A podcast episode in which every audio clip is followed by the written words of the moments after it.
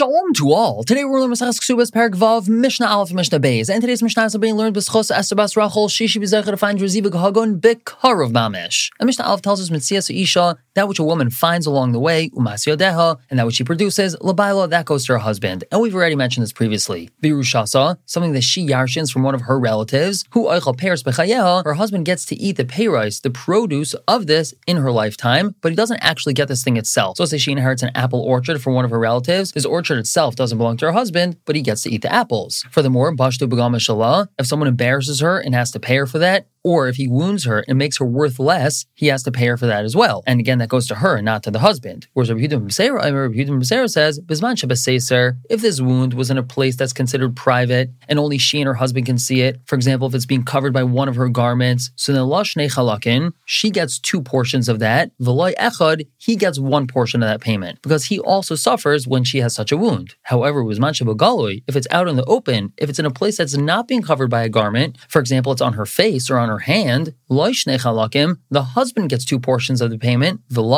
and she gets one portion. And yunasin miyad, his payment, the one that he's receiving, that gets paid right away to him. Whereas v'shalah, the payment going to her, ben karka, land should be bought with it, and he gets the produce of the land, and so the land itself belongs to her, but the husband gets the payros. And now moving on to Mishnah Beis. Now from this Mishnah and on, we're going to be talking about certain things that a wife brings into the marriage. In this Mishnah particularly, we're going to be talking about the nedunya, or in English, the dowry, which is what the father promises he's going to give the chassan because this fellow is going to be marrying his daughter. So the Mishnah tells us, if a person pledges, he's going to give a certain amount of money to his son-in-law. This is the nedunya, umes chasanai, and then his son-in-law dies. So his fellow's daughter is now falling to her husband's brother for yibum. Amr Chacham, the Chamim said, the yachalu the father is able to tell the brother, lachicha yisi I wanted to give this money to your brother, but v'lach I don't want to give this money to you. And the Farshim that if he would have told this to the brother himself, you want to know what? I'm not going to give this money that I promised to you. So the brother could say, fine, I'm not marrying your daughter until you give me this money. But since we're not talking about the original chassan, we're talking about the chassan's brother, even if the chassan's brother is a big Talmud Chacham and the original chassan was a big Amma Aretz, still the father has the right to say, I wanted to give this money to your brother and not to you, and he does not have to pay up. We're going to stop here for the day and pick up tomorrow with Mishnah Gimel and Daled to continue to talk about this. For now,